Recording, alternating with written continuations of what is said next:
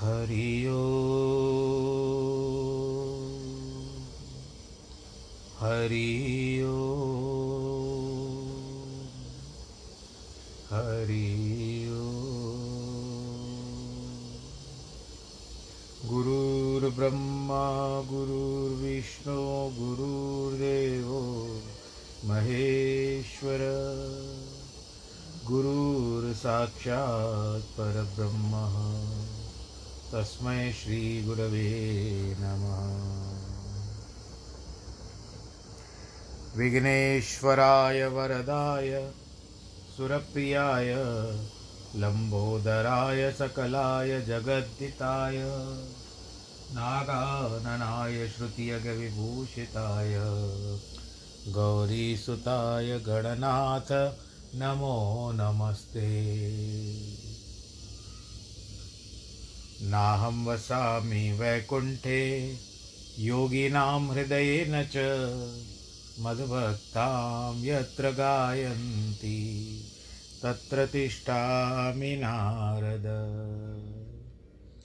जिस घर में हो आरती, चरण कमल चितलाय, तहाँ हरि वासा करे, ज्योत अनंत जगाए।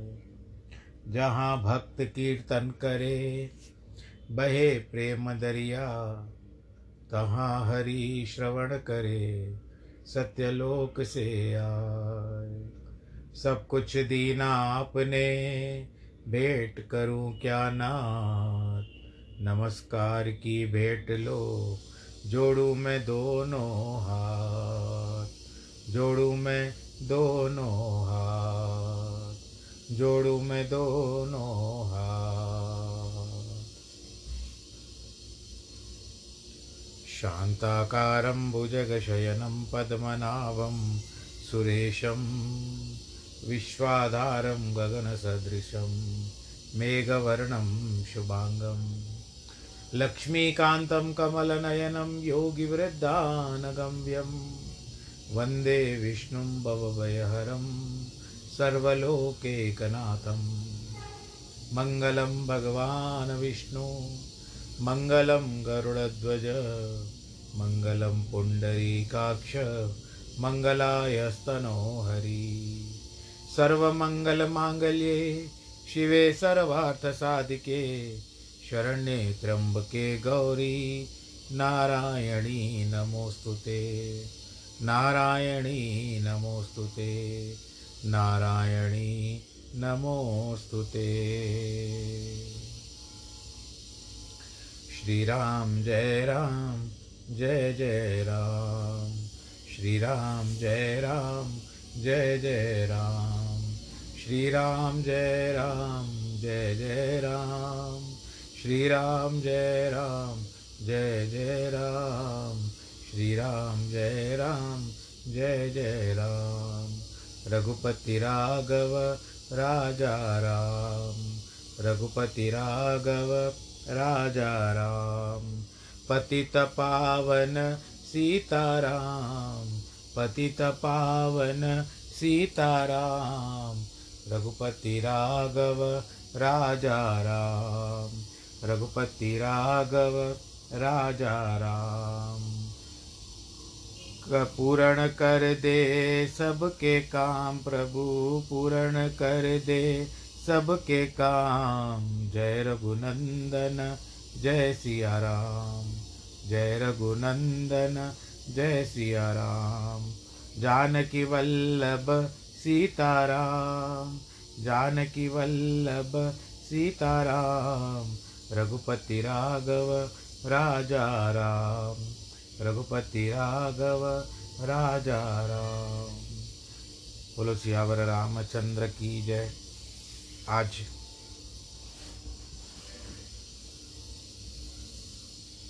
भगवान गणपति का भजन गाने को मन कर रहा है। बैठे बैठे इच्छा हो गई गणपति का भजन, माता सरस्वती का ध्यान करके और गणपति का भी ध्यान करते हुए जब लिखना शुरू किया तो भगवान जी की कृपा हो गई। ओ गणपति बाबा राखो सभा में मेरा मान, ओ गणपति बाबा राखो सभा में मेरा नाम मान। हाथ जोड़ कर विनती करूँ मैं, हाथ जोड़ कर विनती करूँ मैं, करूँ तुम्हारा ध्यान। गणपति बाबा राखो सभा में मान, ओ गणपति बाबा राखो सभा में मेरा मान। ओ गणपति बाबा राखो सभा में मेरा मान। पूजा करूं सिंदूर चढ़ाऊं हार में लेके आऊं, पूजा करूं सिंदूर चढ़ाऊं हार में लेके आऊं। धूप करूं मैं दीप धरूं मैं मोदक भोग लगाऊं, धूप करूं मैं दीप धरूं मैं मोदक भोग लगाऊं। आरती तेरी मन से गाऊं, ओ आरती तेरी मन से गाऊं। आगे रखूं मैं पान, गणपति बाबा राखो सभा में मान। ओ गणपति बाबा राखो सभा में मेरा मान। हाथ जोड़ कर विनती करूं मैं, हाथ जोड़ कर विनती करूं मैं, करूं तुम्हारा ध्यान। गणपति बाबा राखो सभा में मान, ओ गणपति बाबा राखो सभा में मेरा मान। विघ्न विनाशन भय दुख हारण भक्त तुझे पुकारे, विघ्न विनाशन भय दुख हारण भक्त तुझे पुकारे। तेरी कृपा लेने को प्रभु आए तेरे द्वारे, तेरी कृपा लेने को आ प्रभु आए तेरे द्वारे। दया तेरी होती है जिस पर, ओ दया तेरी होती है जिस पर, मिले उसे सम्मान। गणपति बाबा राखो सभा में मान, ओ गणपति बाबा राखो सभा में मेरा मान। हाथ जोड़ कर विनती करूँ मैं, हाथ जोड़ कर विनती करूँ मैं, करूँ तुम्हारा ध्यान। गणपति बाबा राखो सभा में मान, ओ गणपति बाबा राखो सभा में मेरा मान। ओ गणपति बाबा राखो सभा में मेरा मान। विघ्नेश्वराय वरदाय सुरप्रियाय लंबोदराय सकलाय जगदिताय नागाननाय श्रुतियज्ञ विभूषिताय गौरीसुताय गणनाथ नमो नमस्ते, गौरीसुताय गणनाथ नमो नमस्ते, गौरीसुताय गणनाथ नमो नमस्ते। बोलो श्री गजानंद भगवान की जय। प्रिय भक्तजनों, हरि अनंत हरि कथा अनंता, कहे सुनहि बहुविध सब संता। हरि अनंत है, उनकी कथाएं अनंत हैं, पर संतों की जो शैली होती है बताने की,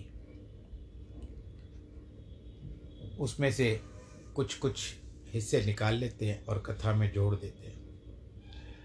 मैं भी कभी कभी कुछ ना कहीं ना कहीं से कोई हिस्सा लेकर के आता हूँ, और भगवान की कृपा देखिए कि उस समय वो जो बिंदु होता है वो उस समय अचानक स्मरण हो आता है कि मुझे ये करना चाहिए। नहीं तो कभी कहाँ पर पड़ा हुआ रहता है पर ध्यान नहीं रहता, ऐसे सामान्यतः ध्यान नहीं रहता रहता है कि हमको ये कथा करनी है। जब विचार करता हूँ कि आज जब कथा करूँगा रामायण का का रामायण की कथा, रामायण पढ़ूँगा या करूँगा कथा सुनाऊँगा आप सबको, तो उस समय बीच में कौन से दृष्टांत आएंगे मुझे भी पता नहीं होता है, परंतु जिस तरह से समक्ष रामायण रखी होती है आपके साथ और आप वक्तव्य देता जाता हो, आप सुनते हो, तो कभी कभी ऐसे कुछ दृष्टांत याद आ जाते हैं जिसके कारण वो आप सबके साथ साझा करते हैं। तो यही प्रभु की अनुकंपा है। भगवान आप सबका भला करे, आपको आशीर्वाद प्रदान करे, आज की कथा को आरंभ करते हैं। कल आपने सुना कि हनुमान जी गए थे, वहाँ पर काल नेमी राक्षस उनकी प्रतीक्षा, फिर हनुमान ने मकरी का उद्धार किया। उसके बाद काल नेमी के पास आए, काल नेमी सब पे देख रहे थे। हनुमान जी आके कहते हैं कि मंत्र बाद में देना, पहले गुरु दक्षिणा ले लो। शिर लंगूर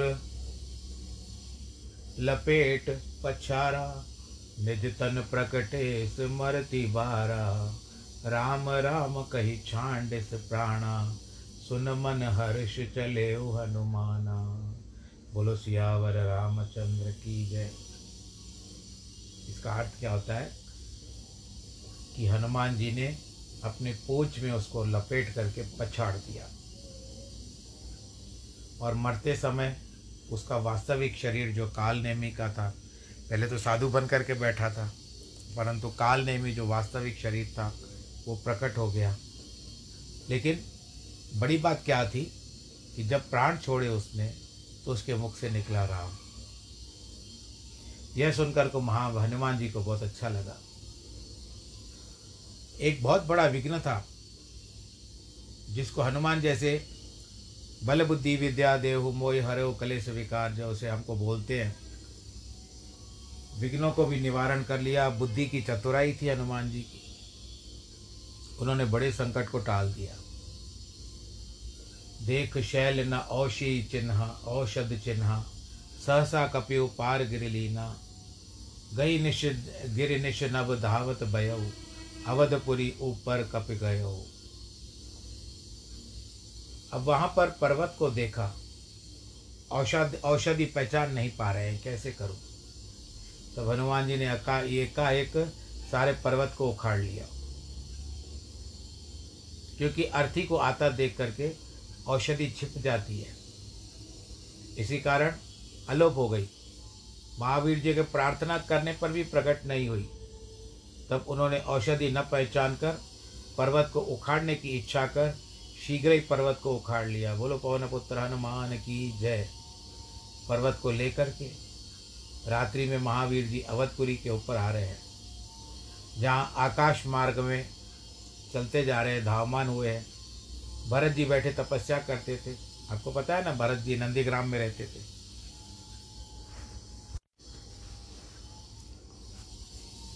जो कि श्री राम जी के नित्य प्रतीक भरत जी के गुण वर्णन करते थे, इसीलिए महावीर जी ने उनकी प्रीति है और भक्ति देखने को गमन हुआ।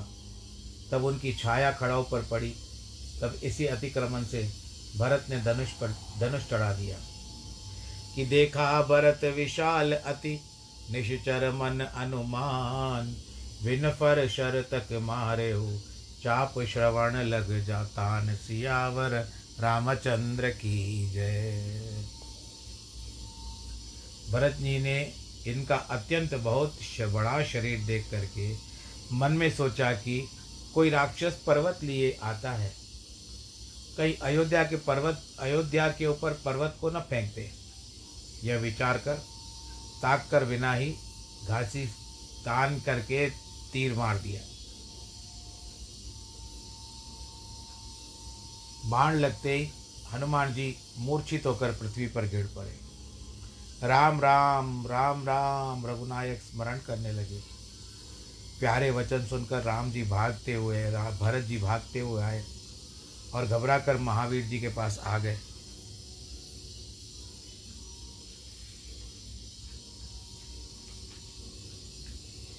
व्याकुल देखकर कि वानर को हृदय से लगा लिया, अनेक प्रकार से जगाया परंतु जागे नहीं, मुख मलिन हो गया, मन में बड़े दुखी हुए, नेत्रों में जल भर करके कहने लगे,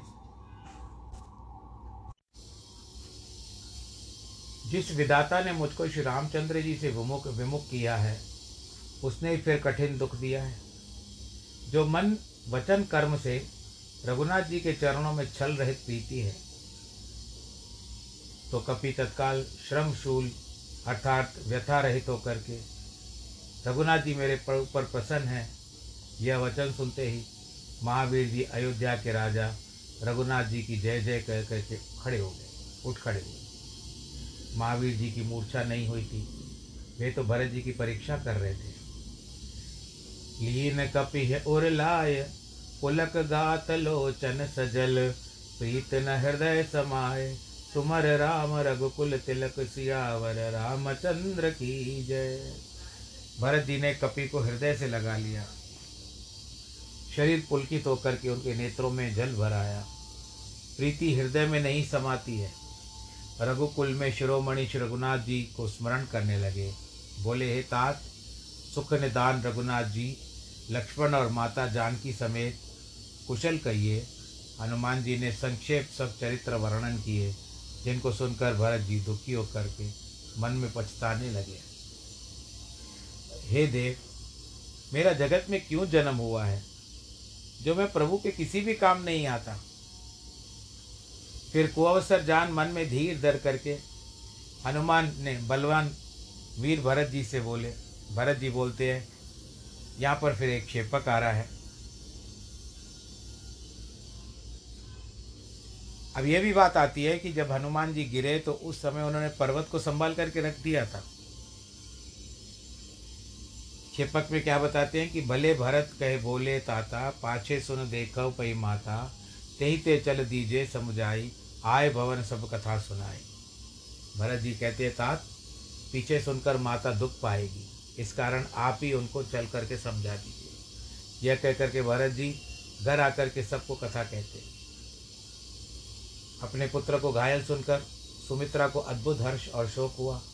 कहने लगी, आज मेरे पुत्र हैं जो स्वामी के निमित्त समर में जूझ रहा है, पर तात एक ही दुख मुझे मन में होता है कि रघुनाथ जी उस समय बिना भाई के हुए हैं। फिर स्वभाव से शत्रुघ्न कहा, है तात, तुम जाकर प्रभु के पास रहो। सुनते ही शत्रुघ्न बड़े प्रसन्न हो उठे, मानो प्रारब्धवश सूदे पासे पड़ गए, पासे अच्छे अचानक सीधे पड़ गए। अम्ब अनुज गति देख मन मानी सबन गलान, बोली रघुपति मातु फिर तब कपिते धीरज आन, सियावर रामचंद्र की जय। शत्रुघ्न की गति देख करके माता ने मन में ग्लानि मानी, तब धीरज धर कर रघुनाथ जी की माता महावीर जी से बोली, जे ही सौंपे मैं लखन को, तिनकी यह गति होए, अब कब देखो नयन वर, पुत्र कमल मुख होए, सियावर रामचंद्र की जय। जिनको मैंने लक्ष्मण सौंपे हैं, उनकी यह गति हो, बड़ा दुख है। अब नेत्रों में भरकर वह उनका मुख कमल कब देखूंगी, अथवा जिस लक्ष्मण को मैंने सौंपा था, उसकी यह गति हो, अब मैं लक्ष्मण को कब दुख देखूंगी। बोले मारुत सुवन तब सकल दरो मन धीर, कुशल जान की लखन युत, ए हे श्री रघुवीर, सियावर रामचंद्र की जय। तो महावीर जी कहते हैं कि सबको हृदय में धीरज रखो, लक्ष्मण सीता सहित रघुनाथ जी कुशल पूर्वक लौट आएंगे।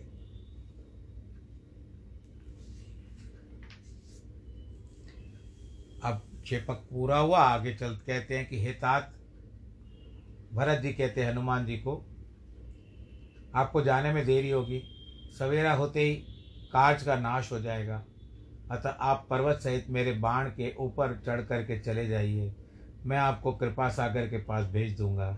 यह सुन करके हनुमान जी के मन में अभिमान उपजा कि मेरे भार से बरण बाण कैसे चलेगा, किंतु फिर रघुनाथ जी का प्रताप विचार करके चरण वंदन करके हाथ जोड़ करके बोलते, हे स्वामी, आपका प्रताप हृदय धारण कर राम बाण के समान ही चला जाऊंगा। तब भरत जी प्रसन्न होते हैं, आज्ञा दी कि महावीर जी के चरणों में सब सिर निभा करके फिर गमन किया। तब प्रताप और राख प्रभु जय हो नाथ तुरंत, अस कई आयुष पाय पद वंद चले हनुमंत, सियावर रामचंद्र की जय। बोले, प्रभु, आपका प्रताप हृदय में धारण कर मैं तुरंत चला जाऊंगा। यह आज्ञा पा करके पदवंदना करके महावीर जी चलते हैं कि भरत बाहु बलशील गुण, प्रभुपत पीत अपार, जात असराहत मन ही मन, पुन पुन पवन कुमार, सियावर रामचंद्र की जय। भरत का बाहुबलशील गुण और प्रभु के पद अपार प्रीति महावीर जी के बारंबार मन सराहते जाते हैं। उधर लंकापुरी में आए। रघुनाथ जी लक्ष्मण को देख करके मनुष्य के समान वचन बोलते हैं, देखो आधी रात बीत गई है। उधर लंकापुरी में जब आए तो लक्ष्मण को देख करके मनुष्य के समान वचन बोले, देखो आधी रात बीत गई, महावीर नहीं आए। क्या कहीं द्रोणागिरी को मार भूल गए? यह कहकर रघुनाथ जी लक्ष्मण को उठा करके हृदय से लगा दिया। ये भ्रात, आप मुझको कभी दुख नहीं देख दुख नहीं देख सकते हो। सदा आपका कोमल स्वभाव था। मेरे ही निमित्त माता पिता का त्याग किया, वन में अनेक दुख उठाए, जाड़ा गर्मी और पवन सही। हे भाई, इस समय वह प्रेम कहाँ है तुम्हारा? मेरे व्याकुलता के वचन सुनकर क्यों नहीं उठते? जो मैं यह जानता कि भाई वन में बिछो होगा तो चौदह वर्ष तो बहुत है।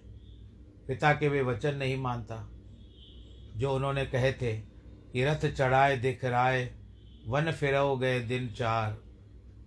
यहाँ संदेह करना नहीं, क्योंकि यह भी लिख करके आए हैं कि रघुनाथ जी मनुष्य का नाट्य होने से मनुष्य के समान वचन कह रहे हैं, क्योंकि बड़े दुख का समय है। यथा रहत न आरत चित्त चेतु। रघुनाथ जी कहते हैं, पिता के वचन को मानता परंतु जानकी के वचन को नहीं मानता। तो उन्होंने कहा था कि राखिए अवध जो अवध लग रहत न जानिए प्राण। अर्थात जो भी न आती हो तो क्यों वह दशा होती है, न रावण हरता न इनको शक्ति लगती। तीसरा अर्थ यह भी बताते हैं कि पिता के वचन को मानता परंतु लक्ष्मण जी के वचन नहीं मानता कि नाथ दासा मैं स्वामी तुम तजो सो कहाँ बसाए। क्योंकि न साथ देता न दिशा यह दशा होती। पिता के चौदह वर्ष के वचन न मानकर वह मानता। उन्होंने चार दिन में लौट आने को कहे थे। अथवा पिता के वचन न मानकर माता के वचन मानता तो मानता जो कि था जो केवल पित आयुष ताता तो जन जाऊ जन बड़ी बाता इत्यादि। परंतु सर्वथा व्याकुलता। पहला अर्थ ही ठीक है, बता रहे ऊपर पुत्र धन स्त्री घर कुटुंब जगत में बारंबार होते हैं, आते जाते रहते हैं, होते रहते हैं, जाते रहते हैं। नए मेहमान का आगमन होता है, आयु बड़ी हो जाती है, फिर उसके समक्ष जो मेहमान आया इसके बाद एक दिवंगत हो जाता है। परिवार ऐसे ही चलता है। परंतु एतात विचार करके जागी है। जगत में सहोदर सगा भाई नहीं मिलता। सह उद्धर का अर्थ होता है कि सह उद्धर यानी जो उधर से उत्पन्न हुआ भाई, और बहन को कहते हैं सहोदरी। पिता के पक्ष में दोनों भाई सहोदर हैं। कारण कि हवि से जन्म हुआ है। दूसरे यह कि ऐसे भाई जगत में नहीं होते कि दोनों भाइयों का एक पेट हो, अर्थात दोनों छल कपट रहित एक मन हो। तीसरा अर्थ यह है कि जैसे आपने हमारे साथ पृथक उधर होगा स्नेह किया, ऐसे जगत में सहोदर भाई नहीं मिलते। अब यहाँ पर बताया जाता है कि दोनों के उधर भीत अल विभिन्न है। अगर माता प्रभु राम जी कौशल्या माता के उधर से उत्पन्न हुए और लक्ष्मण माता सुमित्रा के उधर से उत्पन्न हुए। परंतु वैसे आप कहो कि सौतेला भाई, पर यह बात सौतेला सौतेली माता जो भी है, पर यह सहोदर कह रहे हैं प्रभु इसको कि एक प्रकार के जिस तरह से दोनों एक ही गर्भ से उत्पन्न हुए हैं, एक ही उधर से उत्पन्न हुआ है। ये प्रभु जी ने उस समय में बताया है कि भर लक्ष्मण मुझे इतना प्रिय है कि सहोदर जैसा।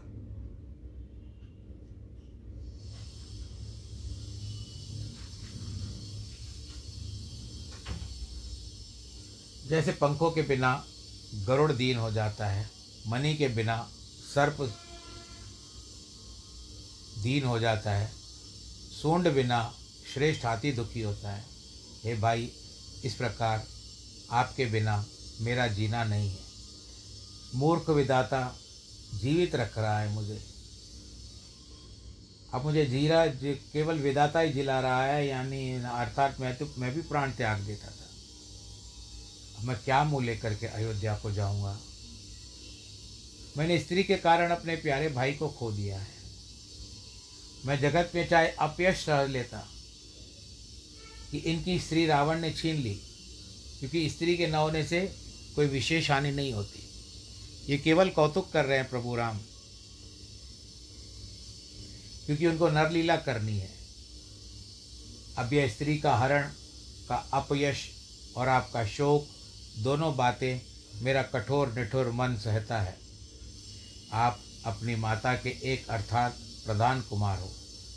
एको ने प्रधाने चैत्यमरा है। लक्ष्य पुत्रवती युवती जग सोई, रघुवर भक्त चासु सुत होए। अथवा जैसे आप हो ऐसे कोई अपनी माता का एक ही कुमार होता है, तो आप एक ही प्रधान हो और आप अपनी माता के इस कारण प्राणों के आधार हो। अथवा हम अपनी जननी के एक ही कुमार हैं, जिनके प्राण आधार आप हो, सो मैं न जीऊँगा तो कौशल्या भी न जिएगी। अथवा आपके गुण देख करके हमारी माता आपको प्राण समान रखती थी। उन्होंने कहा था निकलने के समय में कि देखो राम, मैं लक्ष्मण को तुम्हारे हवाले कर रही हूँ, पर इसको जब लौटोगे तो लक्ष्मण मुझे वैसे का वैसा ही चाहिए। अब मैं क्या उत्तर दूंगा उनको। ये प्रभु राम जी के वचन हैं। सो आपकी माता ने हाथ पकड़ करके मुझे सौंपा था और यह जाना था कि मैं सब प्रकार से परम हितकारी और सुखदायक हूँ। तो मैंने यह दशा कर दी। प्रमाण तुम कहाँ बन सब बांत सुपासु, संग पितुर मातु राम सिय जासु। जय न राम मन लहई कलेशु। या कौशल्या जी ने मुझे परम हित जान करके आपको सौंपा था। पहले यद्यपि वह प्रसंग नहीं कहा है, परंतु कविजन जहाँ आवश्यकता देखते हैं वहाँ अर्थ प्रसंगवश खोल देते हैं। सो माता कौशल्या व सुमित्रा जाकर के क्या उत्तर दूंगा भाई। उठकर मुझे समझाते क्यों नहीं, मैं किसको किसको क्या क्या उत्तर दे सकता हूँ। हे पार्वती, जो अनेक सौ सबके दुखों को दूर करने वाले हैं, वे स्वयं दुखी हो रहे हैं। यह मनुष्य नाट्य है, भगवान जी की लीला है। कमल सी नेत्र जल, जो कमल से नेत्रों में जल बहता जा रहा है। हे पार्वती, कृपा सागर रघुनाथ जी अखंड एक रूप है, वह तो मनुष्य लीला कर रहे हैं। कृपा सागर ने भक्तों पर दया करके करने को दिखाई है। प्रभु विलाप सुन कान विकल भय बानर निकर, आ गए हनुमान जिम करुणा में वीर रस। बोलो सियावर रामचंद्र की जय। रघुनाथ जी का विलाप कानों से सुनकर सब वानर जो थे व्याकुल हो गए। उसी समय हनुमान जी वहाँ पहुँच गए। करुणा में वीर रस आकर के प्राप्त होता है। यह दान वीर रस है, जो कोई भी किसी को दुखी न देखे तो उसमें निवारण में पर प्राण पर्यंत दे दे। इस समय संपूर्ण सेना करुणा रस परिपूर्ण है। महावीर जी में ही सबके प्राण लग रहे हैं। यदि महावीर जी सवेरे तक ना आते तो सबके प्राण जाते रहते। यह हनुमान जी सबके प्राण दाता हुए। इस प्रकार वीर रस संग होना दोष नहीं है। बस यहाँ तक सब कौतुक है, दासों की महिमा प्रकट करनी। यदि लक्ष्मण की शक्ति न लगती तो संजीवनी का लाना, कालनेमी का मरना, बकरी का उद्धार, ब्रह्मा जी की शक्ति का मान और महावीर जी की कीर्ति संसार में कैसे होती, इतने सारे कैसे होते। इन सब का भी लिखा था। कालनेमी की मृत्यु वहाँ पर लिखी हुई थी, हिमालय पर्वत पर। रहता था दक्षिण में, परंतु गया मरने कहाँ पर, उत्तर में। तो मृत्यु भी लिखी हुई है कि भूमि भूमि के स्थान पर लिखा हुआ है कि यहाँ पर जाएगा। कहते हैं ना, काल की गति निराली है, व्यक्ति काल के पास ही चला जाता है। काल नहीं आता है, काल तो समय पर लेने आता है, परंतु जहाँ पर काल लिखा होता है उस व्यक्ति का वो वहीं पर चला जाता है। महानुभाव भी हर्ष शोक होते रहते हैं। बड़े बड़े लोगों को भी कभी खुशी कभी गम होता है। इस कारण हमारे भक्त दुख पड़ने से व्याकुल न हो। हर्ष शोक शरीर का धर्म है, कभी खुशी भी होती है कभी गम भी होता है। लक्ष्मण जी भी यही विचार मूर्छित हुए कि मैं मूर्छित हो जाऊंगा तो रघुनाथ जी को इन राक्षसों पर बहुत क्रोध आएगा और वो फिर शीघ्रातिशीघ्र इन राक्षसों को मार डालेंगे। रामचरितमानस के सकल कलुष विध्वंस नारकारक लंका कांड का यहाँ पर पंचम मत विश्राम आ चुका है और कथा का भी विश्राम आ चुका है। सर्वे भवन्तु सुखिनः, सर्वे सन्तु निरामया, सर्वे भद्राणि पश्यन्तु, माँ कश्चित् दुःखभाग् भवेत्। नमो नारायण, नमो नारायण, नमो नारायण।